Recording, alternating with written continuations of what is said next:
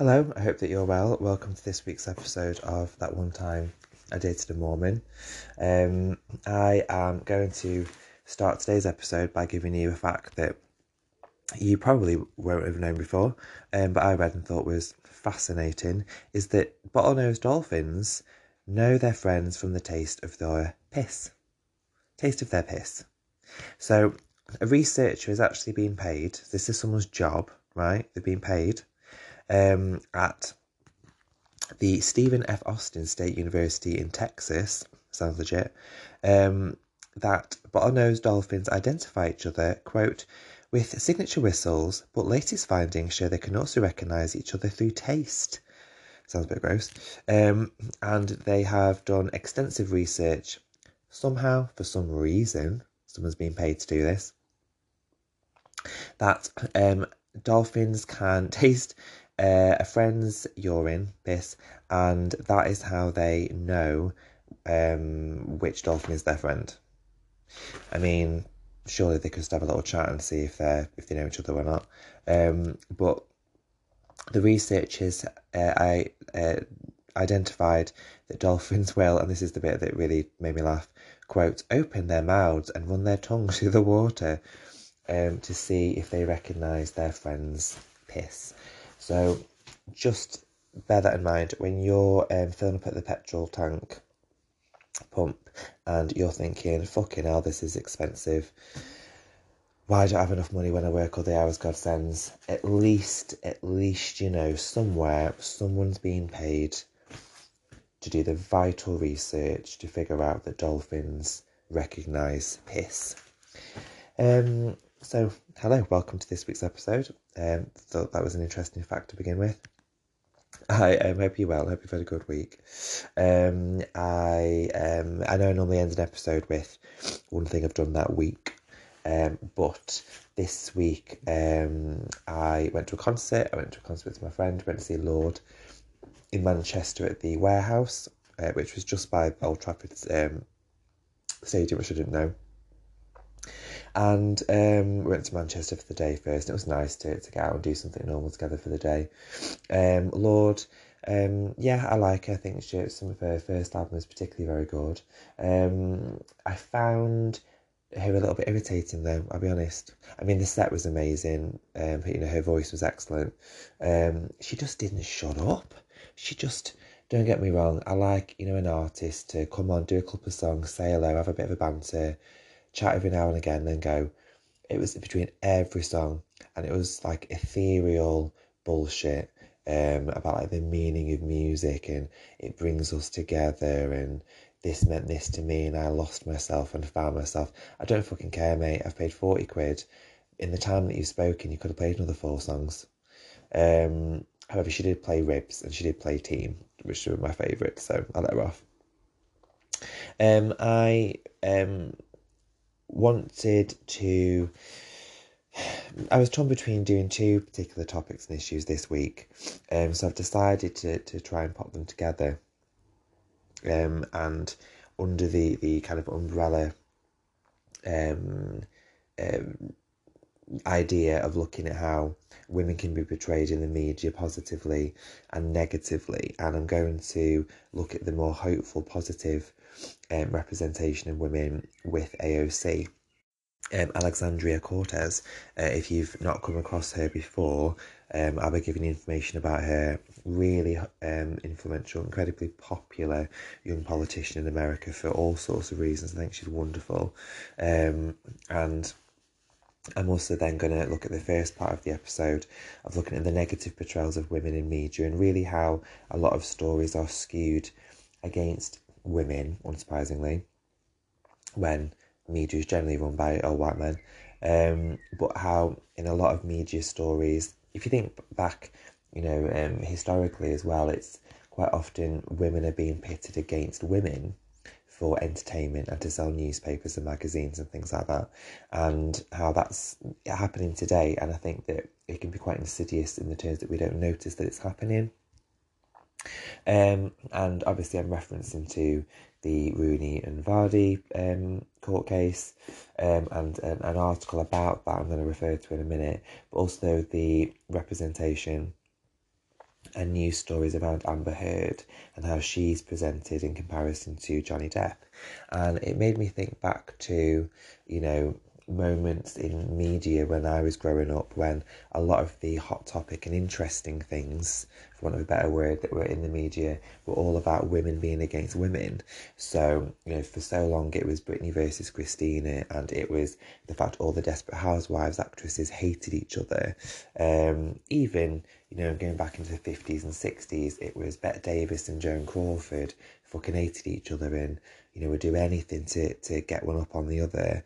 Um, in you know more recent times, we've had Meghan Markle versus Kate, and how I've spoken on this podcast before about how they would be shown in two very different ways on the same topic um, you know, on an outfit or how they presented themselves at a, um, an event or how they presented themselves around children or members of the family or whatever. And it does just seem to be something still very popular in entertainment and media to pit women against each other.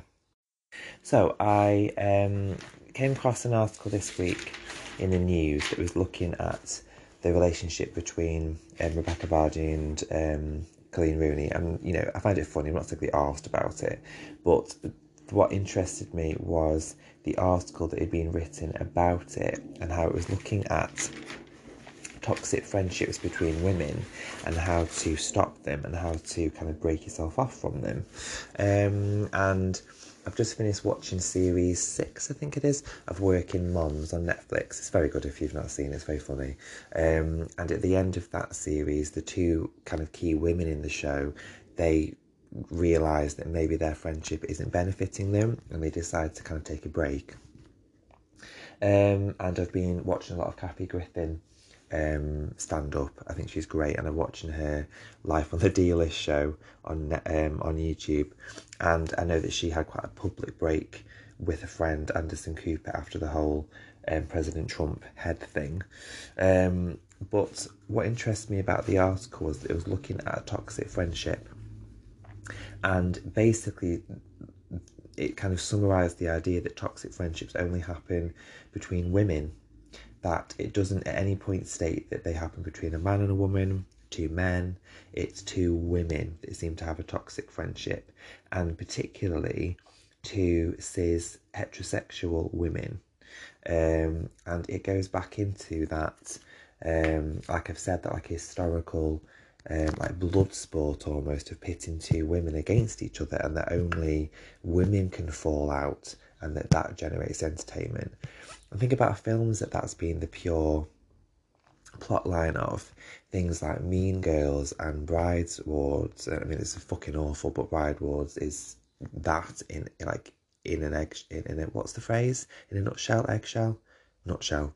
Um bridesmaids which is very funny but that's the kind of the the center of it women trying to pit each other against women or being interpreted that way and the article looks at um, kind of key ways you can identify if the friendship with your female friend is toxic and then how to um, come out of it and how to better it.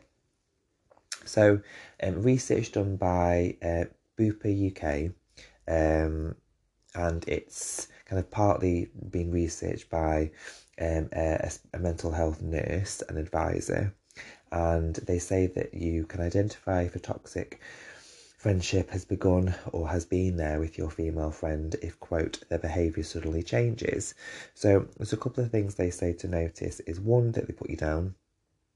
So you often feel like you fall short of the mark and um, that quite often their stories or anecdotes um, are at your expense in front of other people. So they come across as being quite funny and likable but actually they're laughing at you to gain favour with others.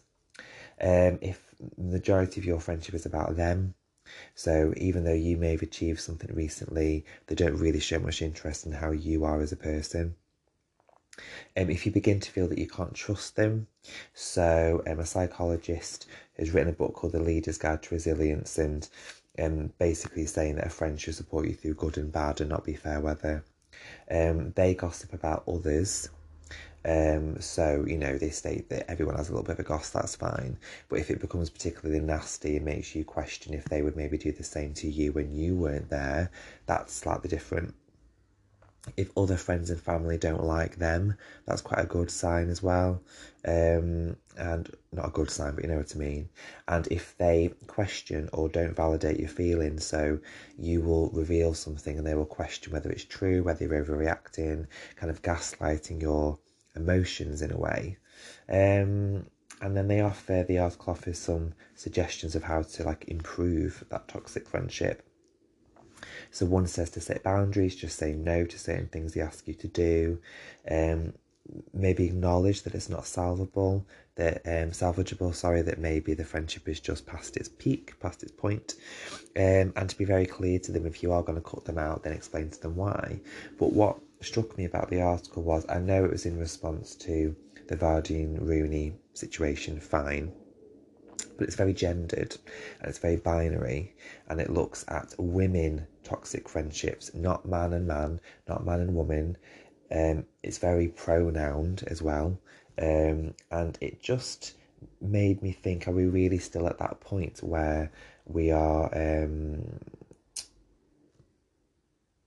really still finding entertainment in the fallout between two women. I'd like to think in modern day society we've moved on from that, even just in the definition of what friendship is um, and how friendship isn't as clear cut or kind of fallout isn't as clear cut as two women that all sorts of people can have friendships and fallouts um, and it just seemed quite a dated reaction to the story i felt anyway and then from that, obviously still in the news, is the Amber Heard and Johnny's step, uh, Johnny Step, Johnny Depp ongoing scandal between them, and how they are still being portrayed very, very differently in the news. Even um, as recently as today, when you know, Amber Heard has been accused of, I'm going to talk about this in a minute, of snorting cocaine on the stand. I mean, as if she would, as if she would. But there are videos out there suggesting that she does. Um, whereas today, and this was published on BBC website um, a couple of hours ago, um, the the headline is Johnny Depp, Sheffield music fan shocked by star's surprise appearance, and it goes on to say how quote there was an awesome set, um, what a legend, um, Johnny Depp on guest vocals. So on one hand, you've got a woman who, um, by all accounts, seems to be diagnosed with different personality disorders, possibly be quite mentally unwell. Yes, I do think has been party to domestic violence, both a victim and it seems quite likely to have been the perpetrator as well. Um, and quite rightly should be pulled up for that and held to account for that, but is completely victimised in the press as a liar and manipulator and all the rest of it. And on the other hand, you've got a man who seems equally as um, culpable, but is now performing on stage and has the BBC writing positive reviews of him. Um, and in the um, Independent this week, there was an article looking at um, the so called anti Amber conspiracy theorists, um, and it looks at four uh, or five um, um, kind of conspiracy theories against her and says whether they're likely or to um, debunk them, basically. Just before I do play that, uh, read you that, sorry, I'm just going to play you a short clip. Now, you can watch all sorts of footage of, of the um, uh, law court and questioning things online. But there are so many videos um, mocking Amber Heard and turning her reactions into memes. And I know that she's, you know, kind of makes some funny facial expressions and things. But um, there are so many of them that have been put to music and made like little comedy videos of them and kind of make out that she's acting and lying and da da da. So I was going to play you an example of once. This is her a compilation of her crying in court, trying to make out that she's acting, and then just think about this is like quite a serious situation. Um, and someone, whoever it is, has then put it to some like comical music at the same time. Went to my therapist. I told her objection hearsay. Stated as to what told. So, you know, you can see that it's completely taken the piss out of it. It's got like funny little noises whenever she blinks or she tries to look at somebody. Um, it's got like kind of little piss tape music on in the background. And just in terms of some of the um, kind of conspiracy theories, for example. So, one is that Amber Heard has plagiarised the talented Mr. Ripley. So, um, there was a Facebook um, article that said her opening lines on May the 4th were, quote, The thing with Johnny is like the sun shines on you, it's glorious, and then he forgets about you and it's very cold, which is a direct quote or kind of bastardized quote from the talented Mr. Ripley. Now, that's since been found to be completely false, that that was a fake article put on Facebook, and those weren't her opening days her opening day words at all and that she actually said quote we were secretly dating it was beautiful um, and i felt beautiful when i was around johnny. So there are kind of fake well is fake news fake articles out about her to discredit her as a person. One is that she has snorted cocaine um, on the witness stand, so she kind of dabs um, a tissue to her nose and it looks like she's sniffing something. And then, you know, online people have said that she's experiencing coke jaw, which is why she's pulling all these kind of um, facial expressions all the time. And if you look at any of the footage online, it's, you know, quite clearly edited together to make her look a certain way. So that's obviously completely false. Um, another one that Snapchat has created a new um, filter which makes you cry um, or look like you're, you know, really sobbing, and that supposedly um, Amber Heard has kind of um, struck a deal with Snapchat so that she will get a cut of the profits from people buying that filter.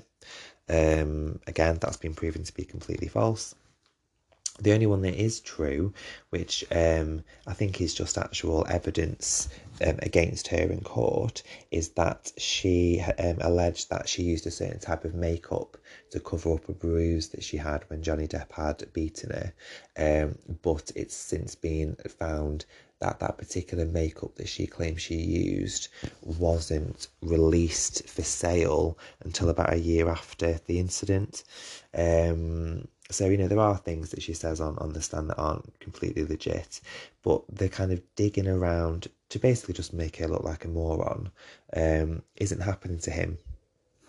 And again, it's kind of that very gendered portrayal of women in, in the media um, and making women look like liars. Um, and then on the same um, topic of Amber Heard in court, and again going back to the idea of pitting women against women, you then got um, the kind of rising superstar, it seems to be, of Camille Vasquez. Um, I think that's how I pronounce her name, um, who is on the uh, law team of Johnny Depp and how she is again being pitted against Amber Heard, and not just in terms of lawyer defendant on, on the stand, but again, women against women, and women really um, there's no way that you know women can work together. They've got to hate each other, um, and this is just exacerbated by the law court as well. And you know, it seems that she is being portrayed in the media as, you know, the, the saviour of, of, of the law case in the law court. Um, so, again, this is just a very short clip of her being presented in such like uh, the antithesis of Amber Heard, that you've then got that battle between women yet again, the main focus of um, media. We can't get enough of Camille Vasquez. Johnny Depp should be proud of his team. His lawyers are so good. They leave Amber Heard and her lawyers speechless. They can't do anything else but sit back and watch them get dominated. The media loves her. Everyone sees Camille as the hero of this trial. So here are the seven moments of the lawyer being a star in court. The word. Um, and you know, I'm not saying at all that she's not brilliant at her job. Of course, she will be. Um, but it just seems to be again a little bit um, reductive. That a lot of the praise about her is about how she makes Amber Heard look like an idiot, and it's pitting women against women again. Um, and that I find just quite irritating that that's kind of the main thing that seems to be coming out of the law court is pitting two women against each other. Um, however, I didn't want to just talk about the negative representation of women in the media and negative stories about women in the media. Um, I very much wanted to look at uh, positive um, not role models, I think that's the wrong word, um, um, but more just positive ways in which women are presented. And that it doesn't always have to be negative all the time. But obviously, someone like AOC, I'm going to talk about now, is 100% um, a role model. Um, but I think that um, it's more important just to look at how the media can positively present women as well. Now, um, AOC, if you uh, don't know about her, so Alexandria Cortez, um, born um, 13th, 13th October 1989, so she's 32, and she is uh, the, a member of the US House of Representatives uh, of New York's 14th District um, since January 2019. She's a Democrat, um, and she is um, the youngest woman ever to be elected to Congress. She's also Latina, when in Congress it's 78% white. Um, so she's really, you know, quite a game changer in that respect and is incredibly popular, particularly with the youth and younger voters. Um, and there's lots of kind of talk and buzz around her running for running for president at some point. Um, I think that she, I think she'd be wonderful. I think that she she'd be magnificent um, if it went for president. But um, you know, hopefully in my lifetime we'll get to see something like that. Um, now her webpage, um, if you want to go and look at her, um, and there's a documentary as well, which I would thoroughly recommend watching called "Knock Down the House" on Netflix, which looks at her win in New York um, about four years ago now. Um, and on her webpage, um, which you can visit. So um, it is, um, what's it called? So um, acortez.com.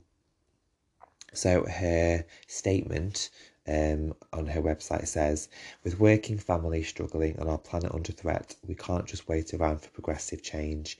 It's time for us to act. Our campaign is fighting for a powerful set of policies that will reshape our economy, minimise inequality, and reverse the effects of climate change.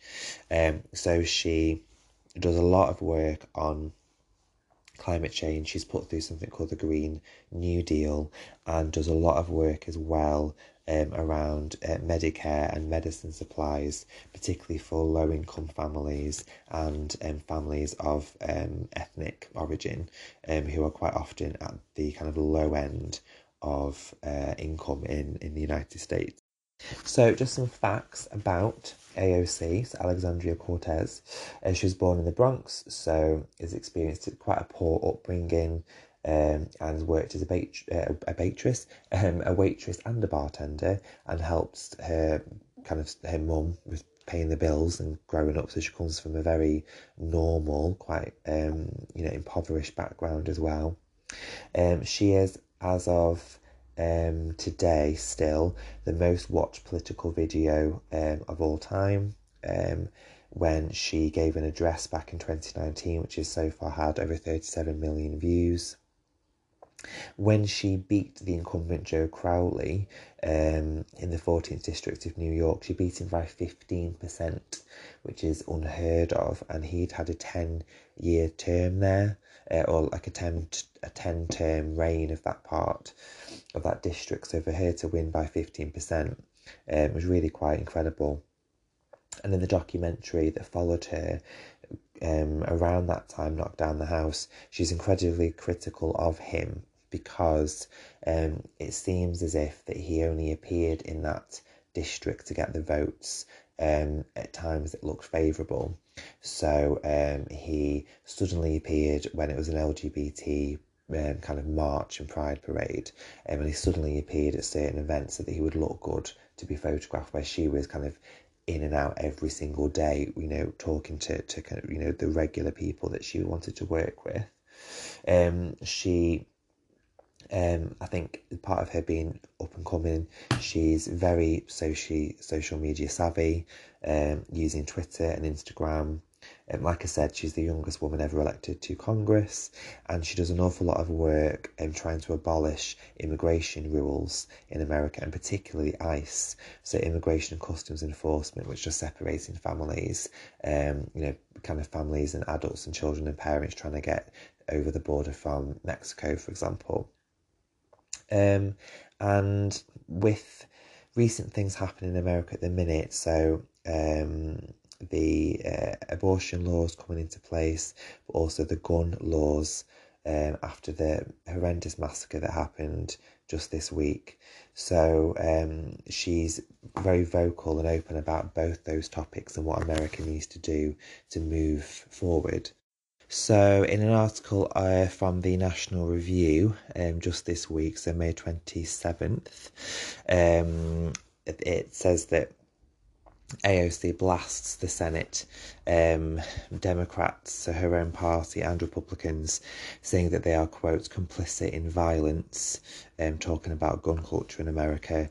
Um, she says that we need to finish the job on gun control, pass measures, um, and have them cleared in the House. So she's pushing for things like stricter background checks. Um, and she also, you know, says that it's not just a Republican problem. She says here we have a, a I can't say the word. We have obstructionists in her own party. Um, because they're in favour of the NRA, it seems, and she accuses them of letting, quote, blood spill. And they are complicit in the violence. And she says, I will not make excuses for Democratic senators who refuse to act on this issue. Um, she's also very outspoken um, on the uh, risk of changing abortion rules in America um, and the restriction on women's choice.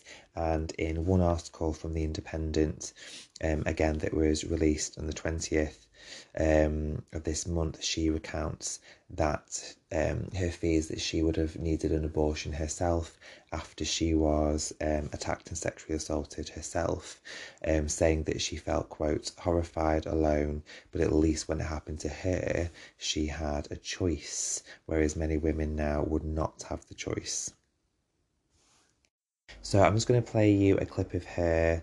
Um, like I said, she uses Instagram and Twitter and all sorts of social media to really talk to people who are allies of her and not as well. She's very good at um, answering back to people who, who, as you can understand, as a woman, um, a woman of colour trying to have an opinion in America, not the easiest thing. So this is her talking about her reaction to the abortion changes that are proposed in America and her own experiences, which means she feels so passionate about it. I have, uh, you know, publicly kind of talked about my experience uh, with sexual assault in the past, and you know, after you experience something that traumatizing, if you're a person that menstruates, you know, your cycle, um, and this happened to me, your cycle can be really, really thrown off because of the trauma and the stress of being assaulted. Um, you may miss a cycle. You may not even be pregnant, and you may miss a cycle because of the immense amount of trauma and stress of um, experiencing that. And, um, you know, I remember uh, when that happened, the horror that I had felt. Um, and I felt really alone. And, you know, for context, I grew up in a very religious household. That is why these choices are very deeply personal, and that's why it is a choice um, for every person. But I remember in the moment after what happened, um, I was just so horrified. I had felt like no matter what had happened, uh, I at least had a choice in what happened to my life after a choice was taken away from me. Um, after a choice over my body was taken away from me, whether my values and whether my my personal um, perspective led me to carry a pregnancy or not is no one else's business but my own. And it could have been my choice. And whether it was my religious values or not led me to what, you know, whatever that may be, that's the point. Is that your future and your life can belong to you. And what I really like about that is her language. So she says people who menstruate, and she's just incredibly aware of her um, status and the importance that she has in her role. Um, if you um, want to read a little bit more about her, then there is uh, there's information about her all over the internet and on YouTube, etc and her own personal accounts. Um, but there is a book which I would recommend you reading, and it's called This Is What I Am, and it is um, a transcription of a speech that she gave um, on June 26 back in 2018. And I'm just going to read you a little part of it. So it says, For those of you who may not know, um, a little about my background. I'm an educator, I'm an organiser, I'm from the river over here. For those of you who don't know New York, 14 is actually half of the Bronx as a 14th district that she um, runs and half in the Queens. Um, I happen to be a third generation Bronxite, so thank you for your hospitality here. Um, and what this campaign is really about is a ferocious and fierce and uncompromising campaign for social, economic, and racial justice, not just in New York City, but the United States of America. This is what this campaign is about. I am the only candidate in this race not taking corporate money which means I am not funded by corporations or special interests that are making life harder in New York City. So I think that's one of the reasons she's become so popular is that she's not kind of in the pockets of fat cats that run the city, essentially, if that makes sense. Um, but um, I also just wanted to mention as well and reference though the kind of the kind of public issues that she's had in terms of people fighting back against her. And what's brilliant about her reactions is again, it's all about very much so defending women and standing up for herself and standing up for women when she is um, discredited and criticised publicly and in the media, and primarily by um, white opponent men in politics. So, for example, um, there was a situation with um, a politician called Ted Yoho, um, and he um, they, they'd fallen out about comments she'd made about um, poverty in New York City. And she said that the rise in poverty in New York City was then hand in hand with the rise in crime because people were having to steal in order to survive.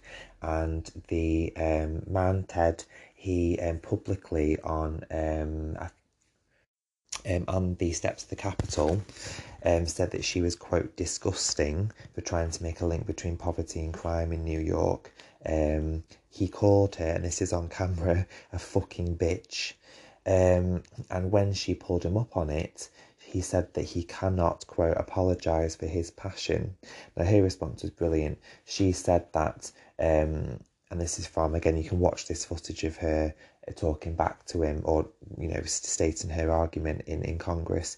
She says that accept, um, accepting violence and violent language against women gives permission for others to do it, even towards your own wife and your daughter. Um, and essentially, what she's trying to say is that you know, if you speak to one woman that way, then surely you speak to all women that way. And if men see you do that and you're a public facing figure, all men will think that you're um, able to do able to do that to even your own wife and, and child. Um, and then there was another incident with um, another politician called Paul. I just want to make sure I get his name right. Paul Goskar, Goskar, um, and he put on Twitter um, from as a television show, an anime series called Attack on Titan, and he had doctored the opening credits so that his face was on some characters and her face was on some characters, and he um, killed her with a sword. Um, which is incredibly threatening um, and not what you would expect a politician to do with his spare time. Obviously, hasn't got a lot to do. Um, so turned a, a, cartoon into him killing her live on screen. Um, and again, her reaction to this was that it normalizes violence against women. Um, and she says, This is not about me, it's not about you, it's about what we are willing to accept people do to women and how women are viewed as well. Um, and again, this is a fantastic speech, a six minute speech that you can watch on YouTube. Um, and even when she went to the Met Gala um, I think it was last year, um, she used what again is a very, um, I think quite flippant. Uh, I know it raises money, but it's a very, um, you know, privileged thing to do. She um, took complete advantage of the fact that she was there, and on her dress, you may have seen it written all over it was tax the rich, which is brilliant because she was in the mix of some of the richest people in the world and essentially saying that they need to be held to account for the poverty in the country. Now, um, if you want to know a little bit more about her, um, as I've said, there is a documentary called Knock Down the House, which is brilliant. I would thoroughly recommend that you go and, and watch it. It doesn't just look at her run for um, um, a seat or for, for place in politics, but looks at different women around the country in America. But she's the real standout um, and the success story as well. Her website, follow her on Instagram, Twitter, all over the place. She, I think she's wonderful.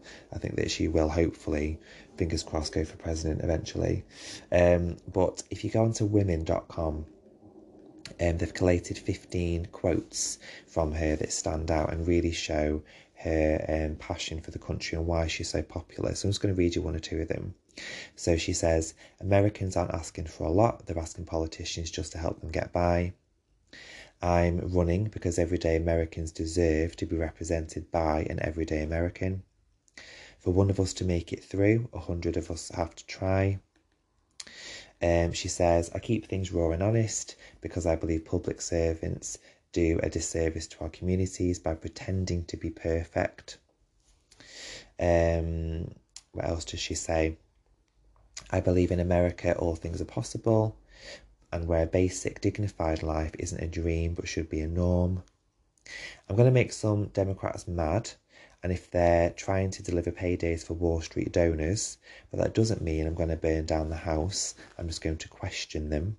And I like that that she's you know she acknowledges she's going to be asking difficult difficult questions but she's not trying to ruin anyone she's not trying to destroy anybody. She just wants people to be fairly held to account which politicians don't do enough of. They don't call each other out enough in a way that is moving forward. She doesn't i don't think appear to want to destroy people. Um, she just wants to question them and get to the, the crux of a matter. Um, she also says each of us must decide who will be in America's Next Story. We are the chosen people. Um, and then I'll just read one more little quote. She says, The only way that you beat a machine is with movement. Um, so, yeah, I think she's great. And the reason I wanted to mention her on this episode is because I was, like I said before, kind of pulled between looking at an episode where women are continually presented to be quite very negative in the press, like pitting women against each other, like Rooney Vardy, um, Amber Heard against Depp, Amber Heard against Vasquez, but then the very positive representation of a hopeful future as well with um, AOC, with Alexandria Cortez. And I thought that, you know, maybe by looking at the two differences, um, that you know, we need to remind ourselves that, particularly when it comes to the negative portrayal of women in the media, it's the media machine that does it. You know, it's run by men. They want to kind of have that bait inside of the media that makes people buy the magazine, buy the newspapers. But there is a more positive view and a more positive, I'd hope, um, future possible with someone like AOC. We'll see. But I would thoroughly recommend you going and looking at more about her um, and reading into her place in her history if you want to. So um, I've already done my one time um, dated a Mormon one thing this week, so I won't bore you by repeating it. But I hope that you have um, a lovely week coming up, something you're doing for bank holiday or for the Jubilee, perhaps.